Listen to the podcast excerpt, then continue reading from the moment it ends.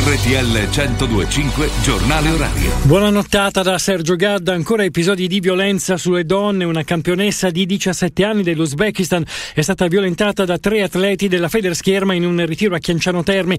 A Napoli lo scorso luglio una turista britannica è stata abusata da un barman nel bagno di un locale. Il 27enne ora è ai domiciliari. Nel Ravenato un infermiere 31enne all'epoca dipendente di una clinica psichiatrica accreditata col Servizio Sanitario Nazionale è finito in carcere con l'accusa di aver abusato di tre pazienti.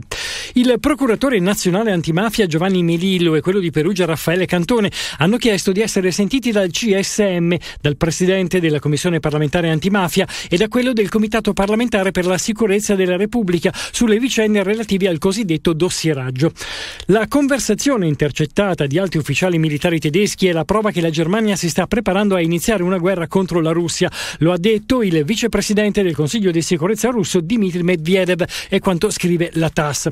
Con Fedez è crisi vera, ci sentiamo, non è strategia, lo ha detto Chiara Ferragni in un'intervista televisiva, definendo quello che sta passando un periodo tosto, ma ha detto ci sono tragedie più grandi di quella che sta vivendo lei.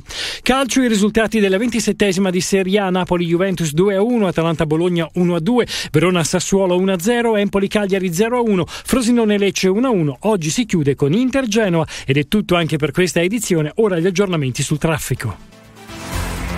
Via Radio. Una buona notte da Autostrade per l'Italia e Damiano Calenzo. La segnalazione più importante al momento riguarda l'A14 Bologna-Taranto dove è stata disposta la chiusura del tratto tra Pineto e Roseto degli Abruzzi in direzione di Ancona per un incidente tra un'auto e un camion. Per i veicoli diretti ad Ancona dopo l'uscita obbligatoria a Pescara Nord è possibile percorrere la viabilità ordinaria e rientrare in autostrada a Roseto. Da Autostrade per l'Italia per il momento è tutto. Guidate con prudenza e fate buon viaggio.